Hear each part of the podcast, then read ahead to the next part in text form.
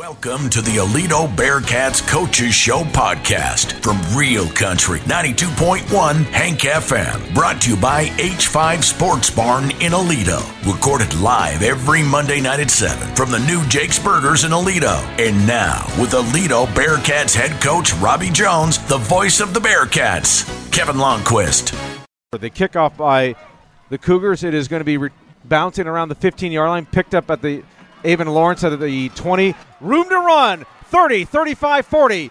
Sheds a tackler at midfield. Down the sideline he goes, and he will score. No flags on the field. And Avon Lawrence picks it up and returns it 85 yards, and the Bearcats, within an eyelash, take the lead back at 12 to 7.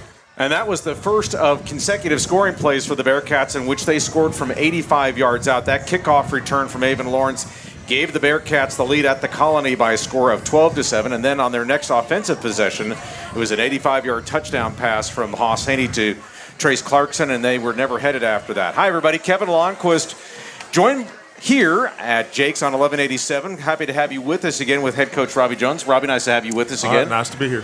All right, so the we want to let you know here as we're now into our sixth episode of this Coaches Show podcast on 92.1 Hank FM. For the first month of these shows, we've had more than 1,500 views, about 300 to 400 downloads on this. So we really appreciate the support that we've had for everybody coming out for this new adventure for this. And so it's been an absolute joy to do this. I think everyone from Aledo's had a great time getting involved with this. H5 Sports Barn has been a great participant in this as well. Jake's uh, hamburgers. They've done an outstanding job here uh, hosting us, taking care of us. And of course, this is our third consecutive week to be out on the patio. And with the weather cooling down, kind of a nice idea to have it out here now. Yeah, it feels good out here right now. Uh, not as many flies either. that always makes a big difference. Uh, in our second segment, we're going to be joined by what you might want to call the lone surviving defensive end, Cooper Cohan, and then offensive lineman Carter Campbell. The uh, Bearcats coming off their 60 to 40 win over the Colony this past Friday, and they will be taking on South Hills out of the Fort Worth ISD this coming Thursday night over at Clark Stadium. 6:30 is the uh, pregame show on 92.1 Hank FM. The uh, game will start at 7 o'clock, and with the win uh, on Thursday, if everything goes the way we think it will, uh, the Bearcats will clinch a playoff spot, and that will be consecutive playoff berth number 28. And I think, Coach, you know, when we talk about a program that has won the a state record 11 state titles, there's something to be said though to on the fr- on the verge of clinching a playoff berth for the 28th consecutive year. That's not that's really hard to do. Yeah, that shows the consistency of the program. You know, something that Coach Buchanan, you know, established back in '96, I believe, was the first year they made the playoffs when he uh, got here. Uh, took him a couple of years, but like I said in an earlier uh, podcast, you know, it showed the commitment that the community had to him, you know, and the program to allow him to get it going. And once he did get it going, you know, we've uh, we've established it and we've kept it uh, running the, all 28 years. All right, so let's talk a little bit about this game against the Cougars on, on, Friday night. It was kind of an awkward start. I mean, you guys scored on the opening possession, which, by the way, was the fifth time in your first six games where you guys have scored on the opening possession.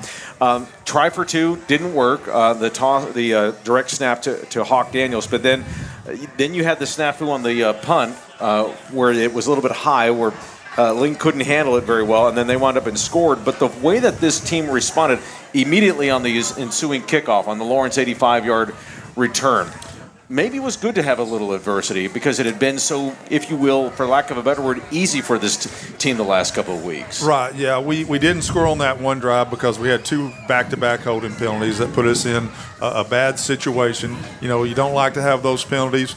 Uh, it put us in a bad spot where we had to punt we got the, the high snap. Luckily, uh, Pierce was able to get his hand on it and knock the ball down, but then, you know, he was in a bad spot and gave them really good field position. And then, of course, when Avon got that kickoff, you know, he has the speed. That's the reason why he is back there is because he has that speed. You know, he's one of the fastest guys we have uh, on both the relays that went to the state track meet last year, and he's going to be able to, you know, make those plays if he gets a crease. I'm going to divert here a little bit and talk about Avon a little bit more because you know he runs second on your depth chart in your corners, but he's such a valued member to this team because of what he can do on the return game. And of course, if you have if he's going to have to pinch hit for either Dayton Allen on one side or Chris Johnson on the other, not much of a drop off there. His athleticism really shows up. Right, you know, and we can also use him. We have a dime package where he comes in uh, to give us a, an extra defensive back. So you know, he's he's a great asset to the team a lot of years he would be starting at cornerback for us, but he just was unlucky to have in his class, you know, two other guys. Let's talk a little bit about the way this team again got back, uh, took the lead again on the uh, on his kickoff return.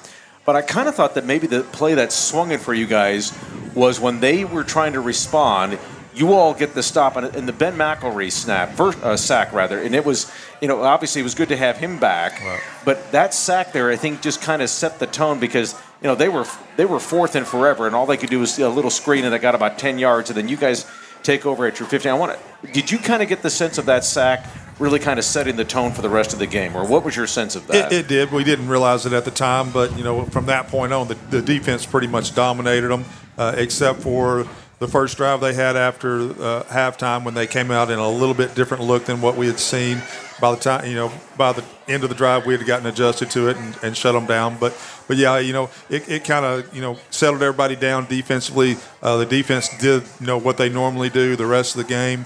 And then our offense just continued to click. Yeah, and on that possession that we talked about, the 85-yard touchdown pass from Hauss to Clarkson, and you can really start to see the chemistry between those two almost kind of like they don't even have to say anything to the, to each other. It's kind of like you look at each other and he knows exactly where the other one wants to go. And I want to ask you about you know the the whole situation there where that chemistry that develops it. What does a coach see in terms of a quarterback, wide receiver? You know the connection, that sort of thing, that where you can see where it's starting to really gel. Yeah, I mean, you, you can see that those guys have a lot of trust in one another. You know that that comes from working together all summer. They were together a lot this summer, uh, all spring, and then that continued on into you know fall camp. And, and, now you see, you know, there's a little bit of consistency. And, and Trace is one of our receivers that hasn't missed. You know, we've had some guys that have that have had some injuries, missed some practices, missed some games. Trace hasn't done that, so he's kind of become, you know, Hauss's go-to guy. And it seems like to me, based on the way he's running, not only is he running confident because of obviously he's suffering the ACL injury last year, but the way that he's just performing, that it doesn't even think about it, that it's those days are behind him. Right. Yeah, those days are behind him. And, and, when you're an athlete, you can't be thinking about injuries or anything or the possibility of injuries. And and he's just wanting to get out there and showcase his ability, which he's been able to do, and go and help the team in any way he can. I was going to ask you a little bit about with Trace in terms of recruiting, because obviously this program will always speak for itself. It'll sell itself just because it'll draw schools to at every level to come watch. What has this start for Trace meant for at least schools taking a look at him? Yeah, it's, it's going to help him down the road. You know, it hasn't happened for him yet, but uh, a lot of schools were coming through. You know, we had over 85 different colleges come through in the spring, and, and some of them sent multiple coaches. So we had over 100 college coaches that saw our kids in the spring. There were a lot of them that Trace caught their eye in spring football, but he didn't have any junior video. So they said he was going to be a a mid-season evaluation. So he's starting to get evaluated by some of those schools. I've actually talked to uh, several of them uh, in the last week where they're you know they're getting their receiver coaches to to look at his video and you know eventually he's going to have something happen. Do you think with his situation because there are two signing periods. There's the one in mid-December and then there's of course the first uh, Wednesday in February. Does it look like Trace would be trending in the February timeframe the way it's going? I'm going to say so. You know, and, and that happened, like I said, Jalen Pope as well last right, year. Right. You know, Jalen Pope was all, you know, committed to go to Air Force, then had the big state championship game and kind of got on the radar of people like Oklahoma State and ended up signing with Oklahoma State. Now, we couldn't let last week's or this past Friday's uh, game against the Colony go. Of course, for many of you who might have heard the broadcast or there at uh, Tommy Briggs Stadium, you saw the issues with the clock where it never worked throughout the course of the ball game or anything of that nature. And so, as a coach, I'm not asking you for an explanation from the Colony about you know why it wasn't working, but even though it was working for halftime, but as a coaching staff, when you are dealing with that kind of issue there, you have coaches that'll keep the time on the field. Uh, theirs is not official, but how do you guys kind of try to manage the game when you're kind of having to also check with what the officials are keeping as yeah, well. I mean, we were just constantly checking with the officials on, on the time. And, it, you know, it came into play there at the end of the second quarter because we, we knew we were getting the ball, you know, with, you know, a little less than two minutes. Uh, and we had coaches on the sideline that were keeping it, you know, they had their phones and they had their timer set with, you know, they told us a minute three. They put in minute three. And then they were, you know, keeping up with the officials with what they were doing as far as stopping the clock, starting the clock. And we had three coaches on the sideline. Each with them had about 25 seconds left on their clock. And all of a sudden, uh, the officials were telling us we were out of time. So it's a difficult situation for us. Oh, if you had the time there, let's just kind of play this out hypothetically. If you had the time there, because it was around their 27, 28 yard line after that, that pass play to Trace Clarkson, what were you all wanting to do? Take a couple shots at the end zone there, or what did you all want to do? Yeah, we were going to try to get a little bit closer uh, to make a, a, more manageable field goal, and then take a couple of shots at the end zone. Use our timeouts wisely, and you know possibly kick a, a last second field goal there at the half. And I think you had two timeouts to work. Yeah, with, I believe we had two left. You know, and we we thought we had about 25 seconds, which never turned out to be the case anyway. Right. And so, but uh, uh, and as it turned out, it was a little bit immaterial as you guys pretty much you know, took over and, and, ran away from it in the second half. Though. Yeah, it was still disappointing though Sure. because you know you wanted to see us get those points there at the end.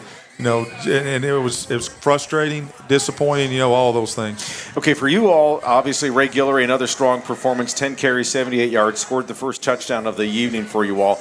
Had a little bit of an ankle issue that popped up in the second quarter, and you know you guys, you have a couple of guys that are banged up already, and so their status for this, and again, it's a short week this week against South Hills. But how do you evaluate him and other guys and their potential to either play, not play against the Scorpions over at Clark you know, Stadium? we're we're leaving that up to our trainer, uh, Coach Little. He's he's working with those guys uh, today. Uh, if they can't get out and practice in the next couple of days, they're not going to play. But you know, it, it, it's going to be a game time decision with some of them. Some of them, it might be better for them to sit and rest a week because some of those injuries require rest to uh, get them healed up. And if they're not 100% here in a couple of weeks, we're going to be in trouble. So let's talk a little bit about as far as like preparation in a short week because everyone does things routine. Coaches are creatures of habit. That Monday you do this, then Tuesday you do this, then Wednesday you do this. But with a game on Thursday, do, how much do you have to compress two days into one day, or how do you all adjust that? We, we basically lose a day. You know, we're, we're going to prepare Monday and Tuesday just like we normally do. And then on Wednesday, if we feel good about the installation of the game plan, we'll go with what we refer to as a regular Thursday schedule, which is a walkthrough. And that's the plan right now is on Wednesday, we'll do a walkthrough like we normally do on Thursday. But if we don't feel good about practice tomorrow, Wednesday might be a full practice. Like pads and the whole Pads the and whole, the whole deal. A whole bit. Okay. Uh, now I want to go back to your defense here because it's obviously been collect- finally we, we saw the secondary come up with that interception with Chris Johnson's diving grab there. But I think the most the other important thing was the turnover on downs. We talked about the Ben McElroy uh, sack, which led to a turnover on downs, but you all got two others too, three turnover on downs. And it's one thing, and it is like a turnover because it just swings the momentum, and you got, and then you all obviously made that big push there at the end because they were trying to on a fourth and short, and you guys stood them up and, and stopped them there. So, what did that tell you about your defensive front? Oh, it tells us that we got some power up there. We got some guys up there that went up and stuffed them on a quarterback sneak, which doesn't always happen. Normally, if you see somebody go on a quarterback sneak, it's almost an automatic. But we got a, a really good push up front with our defensive line. Uh, our linebackers came in, finished it off, and you know, and then that just you know builds the excitement that the kids have. You know, they get pumped up about making stops like that, and then that carries over into the next series. You know, of being excited. And we should point out too that Carson Cox, the uh, quarterback for the Colony, that's not an easy guy to stop. He's six foot, about two twenty or something like that. Two thirty, I believe. Okay, so 230, but even so, so the fact that you've got to push, and he's following his center, and he's got all the momentum going, and you've got to stop that too. That's a double-edged sword. There. Right, yeah, and, and like I said, we got some really good push. I believe uh, the two da- two D tackles that were in uh, were maybe Decker Sanders and uh, Talon Foreman. You know, two of our bigger D tackles, so they were able to get a little bit of push there. You know, to get that momentum stopped. No Cooper Cyphers, no Waldron Byers against the Colony, and really, the, uh, uh, we're, we're making sure that. Uh, uh, Cooper Cohan's uh, okay right now as we're looking right across at him because he's your only one left. But when you have to navigate a game like that, when basically you've you've lost three you've you've lost you've lost three defensive ends uh, so far this year, and of course, uh, you know Carson Dempsey's still out. He's been out since the second week of the season. How does that change? I know this is more Brad McCone's deal, but but for your staff, how do you have to adjust to that and just make and having guys play out of position in some respects? Yeah, I mean, it was, it was the easiest thing for us to do was take one of our defensive tackles and move him out to defensive end because a lot of what those guys do is real similar as far as technique is concerned. So we took uh, Jacob McIntyre, moved him out uh, to defensive end, uh, and and really, you know, we we've been rotating four to five guys at you know defensive tackle and defensive end. We weren't allowed to do that. You know, we only had, I believe it was four D tackles and only three D ends that we were rotating, you know, while the ones were going. So it, it, made it to where those guys were getting a little tired. You know, when we got up at half, you know, I said, hey, look, we got to start rotating some of those other guys in there. That way, these guys don't get tired and get injured. So we started making a few more rotations. If the situation is the same thing this coming Thursday against South Hills, could we see the same formation that we saw against the Colony, where McIntyre is on one defensive end spot? Yes, I mean he's still there. You know, so we're we're staying with that same you know same lineup that we had last week because we still have those guys that are not available this week. So you know we didn't change that a whole lot. Now we did bring up uh, some younger guys from the JV that are going to be involved in it as well. All right. Looking ahead to South Hills, you know, obviously it's been a really difficult uh, start, uh, season for them. Uh, 0 6, they've had a lot of issues. They haven't scored in the last two and a half quarters. And so when you see a team like this that's really fighting it like they have been, Robby, and of course you guys were play, have played them a couple times and these scores have been out of hand with them. But what is the thing that you want to stress with your team in preparation for this? Yeah, we tell them, you know, each week you got to respect your opponent. You know, their football team, they're working out just like we are uh, each and every week. Uh, they might not have, you know, the, the skill and the talent that we have, but we got to focus in on us. We need to make sure that, that we're not taking a week off to where we're not improving each week. And that's one of the things that we focus on, you know, every year is we want to be better this week than we were last week. And so that's one of the things we want to see this week is we want to see some improvement. We want to see that our kids, you know, have prepared themselves for this game and they go in and they execute the game plan. You bring up a very good point. So with this team from the opener against Parish Episcopal to where it is now through the colony, where do you think this team is right now in terms of improvement and the way it's executing? Oh yeah, I think we've improved quite a bit. You know, uh, at all phases. You know, offense, defense, special teams. You know, we're we're a better football team right now than we were in that game, and, and we had a pretty good football game against uh, Parish Episcopal. Uh, defensively, we're we're a lot better. You know, we had some young guys playing uh, up front in that you know Parish Episcopal game. Now those guys are a little more experienced, and uh, we're a lot better football team. All right, Coach. We'll look forward to it this coming Thursday evening over at Clark Stadium in South Fort Worth. As the Bearcats, the number one team in the state in Class 5A Division One, taking on the South Hills Scorpions. Again, if the Bearcats win this game, they will clinch a playoff spot for the 28th consecutive year. Pre-game show is at 6:30. The kickoff is at 7 on 92.1 Hank FM. Coach, we'll look forward to it. Oh, thank you. All right. On the other side of this break, in segment two, we're going to be joined by Cooper Cohan, the defensive end, as well. Excuse me, as well as uh, Carter Campbell, the, one of the offensive linemen. Stick around. The second segment of the Aledo Coaches Show podcast is coming up. Thanks for joining us. We'll be right back. Timms is the H-back. Hejny to throw, third down. Fires it down the far side of the field. He's got Clarkson wide open, midfield, 40, 30, 20, 10. Touchdown, Aledo Bearcats. 85 yards. Hauss Hejny to Trace Clarkson and the Bearcats make it a two-score game at 18 to seven. As we mentioned, back-to-back 85-yard uh, scoring plays for the Bearcats. And welcome back to the Aledo Coaches Show podcast. Uh, Want to remind you that H5 Sports Barn and Nye Physio and Performance can help unlock your athletic potential and elevate your game like the Aledo Bearcats. With expert sports physical therapy, tailored recovery plans, and top-notch sports performance training.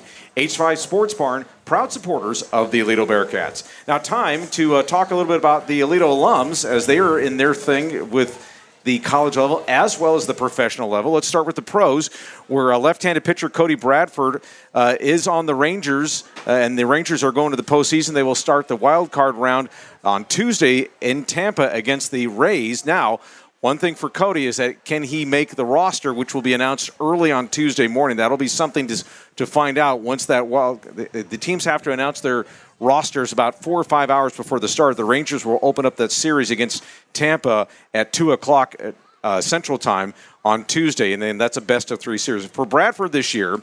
Uh, he finished the regular season at four and three with a record of 5.40. He made eight starts in 20 total appearances. Now, since this is Texas OU week, we do have representation from Aledo on each team, and that's B.J. Allen, the defensive back for number three Texas, and then tight end uh, Jason Llewellyn for Oklahoma. Uh, B.J. has not appeared in a game yet this year for the Longhorns. Uh, Jason Llewellyn has appeared in three games for the Sooners, and so that'll be an 11 o'clock kickoff at the Cotton Bowl between Texas and Oklahoma, which would pretty much be for the uh, Big 12 championship, kind of a de facto uh, championship the way that's going at this point. But you know, there, we'll have to wait and see how that's going there as the long way to go in this season. As TCU might have something to say about that, Texas Tech may have something to say about that. But the winner would be in the driver's seat as far as the conference is concerned. Of course, there's always the Big 12 championship game that first Saturday in December. Okay, folks, second segment of our podcast. We're being joined now. To my immediate left is defensive end senior Cooper Cohen, and to my far left is senior right guard Carter Campbell. Let's hear it for these two young men.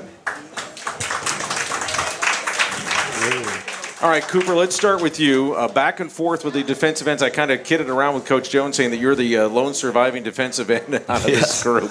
And so let's just talk about when you, because defensive ends are kind of like, I'll see you at the quarterback on the on the count of three or whatever. Mm-hmm. But when you've had to deal with this, when you've you know you lost Carson Dempsey, then you didn't, then you lost Cooper, uh, Cooper Cyphers, and then you didn't have obviously Waldron Byers.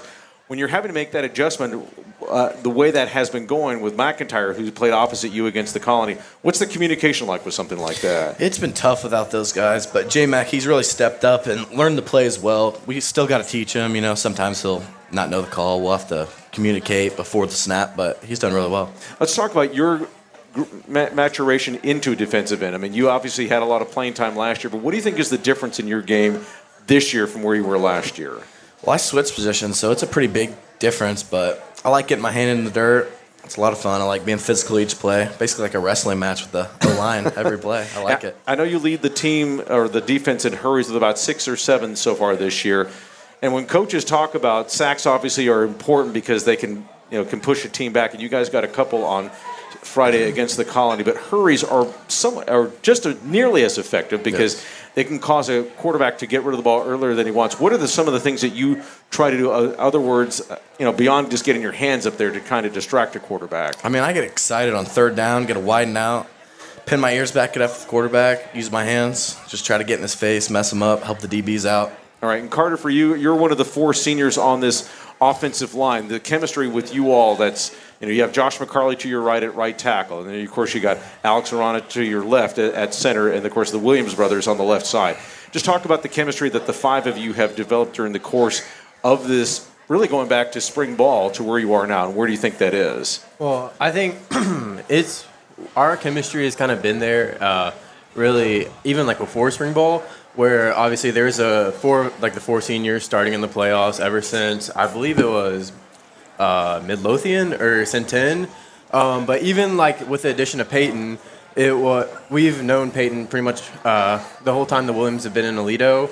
Uh, like I've personally known him since I was in sixth grade.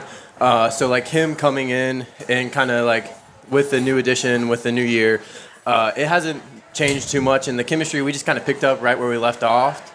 And obviously having all of off season, spring ball in the summer, to kind of help and like build on that chemistry, it's been like it's been positive. So let's talk a little bit about, and I'm going to ask you both this because the, the fact of the matter is that you know everyone talks about the how you know the the Aledo off-season program as one of it is kind of an island unto itself. It's really str- strenuous. It demands quite a bit of you guys, um, and I want to ask it because for linemen because how much is a change or how much does it demand of you to so that, so that you can handle what everyone hopes will be a 16 game season what's what kind of challenges did you have just going through an off season with this the off season is really important and i can notice it in the game at the end of the game you know the other team they can't they don't have the motor we have because we've been through the off season we've worked and we're ready for that What about for you, Carter? Yeah, like I'd say, especially the weight room for offensive linemen. It's like every single year in high school, I've like made leaps and bounds in the weight room, and it's really like translated to the field. Whether it's like we're like guys that um, I just remember like my freshman year, I was like struggling to block them, but then like as I moved on, like gained weight, put on good muscle, it becomes so much easier, and it really translates to the field. And I feel like you really notice it against uh, teams who maybe are really talented but they don't have the greatest off-season programs like uh, like us like slowly like bridging the gap to them and like eventually surpassing them. Well without revealing any secrets what do you think is the key that makes this off-season program kind of so successful? We'll start with you cooper. Just being consistent. We're there working hard every day. The mat drills just always competing. And then for you carter? Yeah like i'd say the consistency like having workouts five days a week like making sure we're getting better every day is i think the most important thing Okay, so let's just talk a little bit about the offensive and defensive lines here, because this has been the hallmark of this pro- program over the years. It's really kind of where this whole thing got started, where these these deep playoff runs really started to, you know, begin. Really, you know, there was the 1998 state championship, but then, you know, I started covering Aledo back in 2006, so long before you guys even showed up. And so, when you think about that and just the grind and what it's asking of you guys on a week in and week out basis What's it been like to be a part of that legacy where there have been so many good offensive and defensive linemen come before you and kind of like the standard that you have to live up to? I'll start with you, Carter. Yeah, like I'd say that legacy, it's kind of awesome to see. Just like thinking back, we're like, uh, I remember specifically Lubbock Cooper.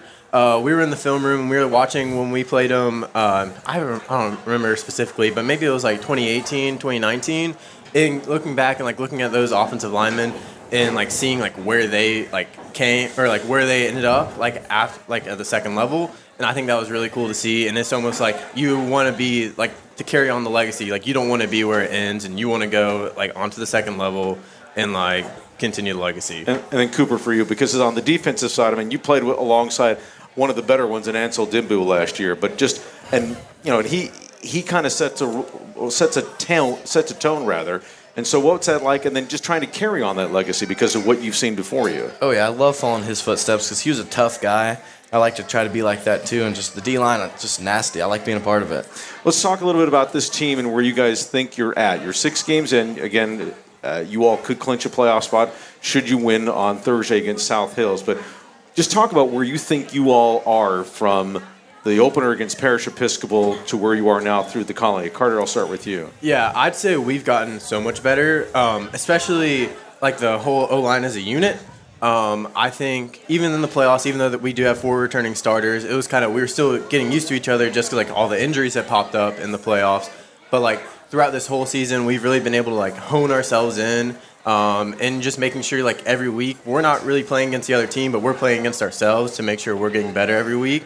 So eventually, so that we can go the distance and make it 16 weeks. Now, for you, uh, Cooper, as we've talked about, you've had to kind of balance this a little bit with the defensive ends on the other side missing some time. But your your assessment of just the defense itself. We've grown a lot. I mean, we're young. I'm the only senior that was starting, and it's my first year playing DN, but we've gotten better as the season's gone. All right, so guys, let's talk a little bit about well you know, you don't want to look ahead of a game like this because obviously South Hills has had, you know, its fair share of issues. It's no one's no one can no one's blind. We all see that they've had some issues. But what's been important for you guys as you've been preparing for this game this week and knowing that you've got Centennial next week, you've got Ryan the week after that, but you've got to stay focused on the task at hand. What's it? We'll start with you on that, Cooper. Yeah, we just got to you know play our game. It doesn't matter who lines up across. Just do the details. It's going to show up later, as Coach Jones always says. All right, and then for you, Carter? Yeah, I'd say the most important thing we've been focusing on is making sure we're doing the little things right.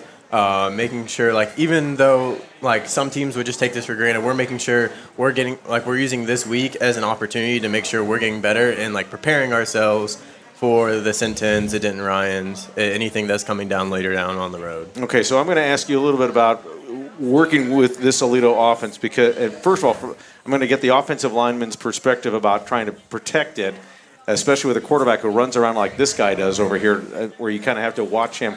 And then for you, uh, Cooper, where you've had to maybe go against this offense in the spring and then in fall camp and that sort of thing, and just trying to deal with it. So let's start with you, uh, Carter, in terms of just protecting because it's so balanced. I mean, they're they're within like 30 yards of each other in terms of just total number of rushing yards, total number of passing yards.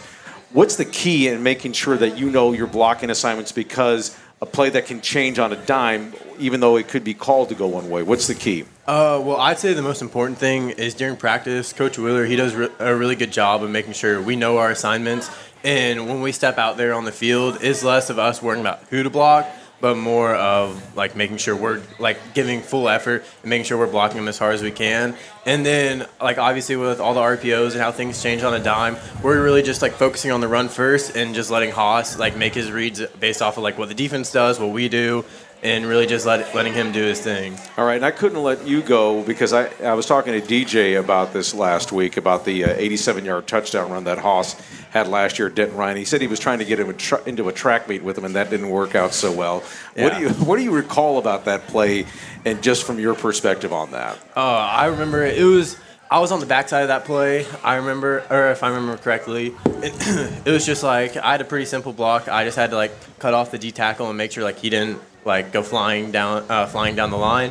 And like I remember I did that, and I just kind of like look like look to my left, and like I just see Anthony Hill and Hauss just like in a track meet, and it was like crazy just seeing like that athleticism like out of both of them. And no chance you were joining that track meet. no, I was not. Uh, okay, okay, I was taking my time getting down there. okay, and then for you. Cooper, let's talk a little about just going against this offense and facing a, a dual threat quarterback like Hauss in terms of just the talent level, how much has that helped you all just prepare because you faced some really good offensive teams in Episcopal as well as Denton Ryan. What did that mean? What does that mean going against those guys in spring and then in fall camp? It helps a lot going against great competition every day, especially Ray. He's probably the best back we've faced, and luckily we don't have to deal with him running around because we can't touch the quarterback. But yeah, it's real tough going against him. Glad he's not running. I understand. That makes two of us. Uh, let's talk a little bit about college situation now here. Uh, Carter, you have a few uh, offers there, but let's talk about your situation in terms of what you're looking at right now. Maybe you play, maybe you don't. Just kind of update folks on what you're looking at right now. Yeah. So for me, um, like my big thing is academics. So it's kind of like I want to go play college football, but like my main thing is academics and like trying to find a place where it makes sense where I like uh, where my academics, where it makes sense to go play football, but still getting like the best education I can, and almost like using football to get into schools maybe I couldn't get into on my own, and almost using it as a tool like help continue my education. And you have like I think three Division three schools that are looking at you. Uh, yes, I think that's correct. Okay. All right, and then yeah. uh, and then for you, Cooper, I know you you were telling me before we went on the air about you're kind of thinking about it, you're not sure, and maybe you'll walk on. Just kind of update folks of what you might be looking at. Yeah, I'm looking at schools right now. I might try to walk on somewhere. I'm, i like OU, Arkansas, Ole Miss. They got good-looking chicks, so that matters a lot. I mean, honestly, that's what I'm looking at. All right, well, that's always a good thing. And so, okay, so, so guys, let's as we wrap this up, let's talk a little bit about this team because obviously the goal is to win a state championship and it's it's a grind. And of course, you went through this all. You went through this last year. Um, how do you appreciate a journey like this? I mean, you're six games into what you hope will be a ten more games that you'll play. But how do you appreciate something like this because of just how difficult this is to do year after year? I'll start with you, Carter. Yeah, I'd say um, like when you're in the moment, when you're in the season, kind of like we are now, it's kind of a blur. It's like weeks roll into the next one. And I remember last year after state championship game, it was like the next day, and I was just sitting back and realizing like, wow, like we did all this, like we beat some spectacular teams with spectacular players. And it's really then like once you're done with the season that like the almost I'd say like not shock, but like admiration of like what you've actually accomplished, it kind of starts to set in like once you're out of the moment. And then, and then for you, Cooper. Oh, I love it. I love the journey because last year I got hurt and I had to just sit back and watch from sidelines. Now that I'm in it in the grind every single week, I love it. I can't wait to play 16 games. Uh, the most stressful, I mean, I, I, would think Midlothian was probably the most stressful game that you played in last year just because of how that came down to the last minute, but maybe you know something that I don't. Yeah, I'd say the most, the two, like by by and far, the two most stressful games was either Midlothian and Longview as well. I'd maybe just say Longview because we had that two, three hour rain delay, and it was just kind of sitting in the locker room, and the game was almost out of the offense's hands because I remember they had the ball. Um, and there was like maybe like 15 seconds left on the clock, and they were like on on the 50. So it was just kind of like just sitting there, like just the anxiety of like it's out of my hands, it's out of my control, and just having to like hope and pray like the defense does their job and like they can like secure the win for us. Did you watch or did you cover your ha- cover your eyes or how did you handle that last few Uh, moments? I don't even remember. I think I was in the moment, like just just like riding along with uh, the momentum we kind of had. Yeah, one of the crazier finishes we've ever had with an Aledo football game where we get right down to the last minute and then we get delayed by rain for two hours or plus or whatever that was. Crazy Yeah. situation. All right, so to my immediate left is senior defensive end Cooper Cohan. To my far left is senior right guard Carter Campbell. Give it up for these two young men. Want to remind you that H5 Sports Barn and Nye Physio and Performance can help unlock your athletic potential and elevate your game like the Aledo Bearcats with expert sports physical therapy, tailored recovery plans, and top notch sports performance training. H5 Sports Barn, proud supporters of the Aledo Bearcats. Don't forget the Bearcats continue their season. Game number seven this coming Thursday night. Remember the day, Thursday night, 7 o'clock kickoff at uh, Clark Stadium down in South Fort Worth against the South Hills Scorpions. You can hear it on 92.1 Hank FM with the pregame show at 6:30. And of course, always check the 92.1 Hank FM website and uh, download the podcast. We've had about 1,500 views, as I mentioned, views not only between the podcast itself as well as the YouTube channel. So we really appreciate everybody being a part of this. Thanks for coming out here and joining us this week. Next week, we'll be back on Monday following the Bearcats' conclusion of their game against South Hills. For everybody here at Jake's on 1187, I'm Kevin Lonnquist. Good night. Thanks for listening to the Aledo Bearcats Coaches Show podcast, brought to you by H5 Sports Barn in Aledo, with Bearcats head coach Robby Jones and the voice of the Bearcats, Kevin Lonnquist. Please like and subscribe to this podcast and tell a friend. You're also welcome to join us in person every Monday night at 7 from the new Jake's Burgers, 601 FM 1187 in Aledo. And then listen to every Aledo Bearcats game, home and away, live on 92.1 Hank FM, on the free 92.1 Hank FM app, or online at 921hankfm.com. The Aledo Coaches Show podcast is a production of Real Country, Hank FM.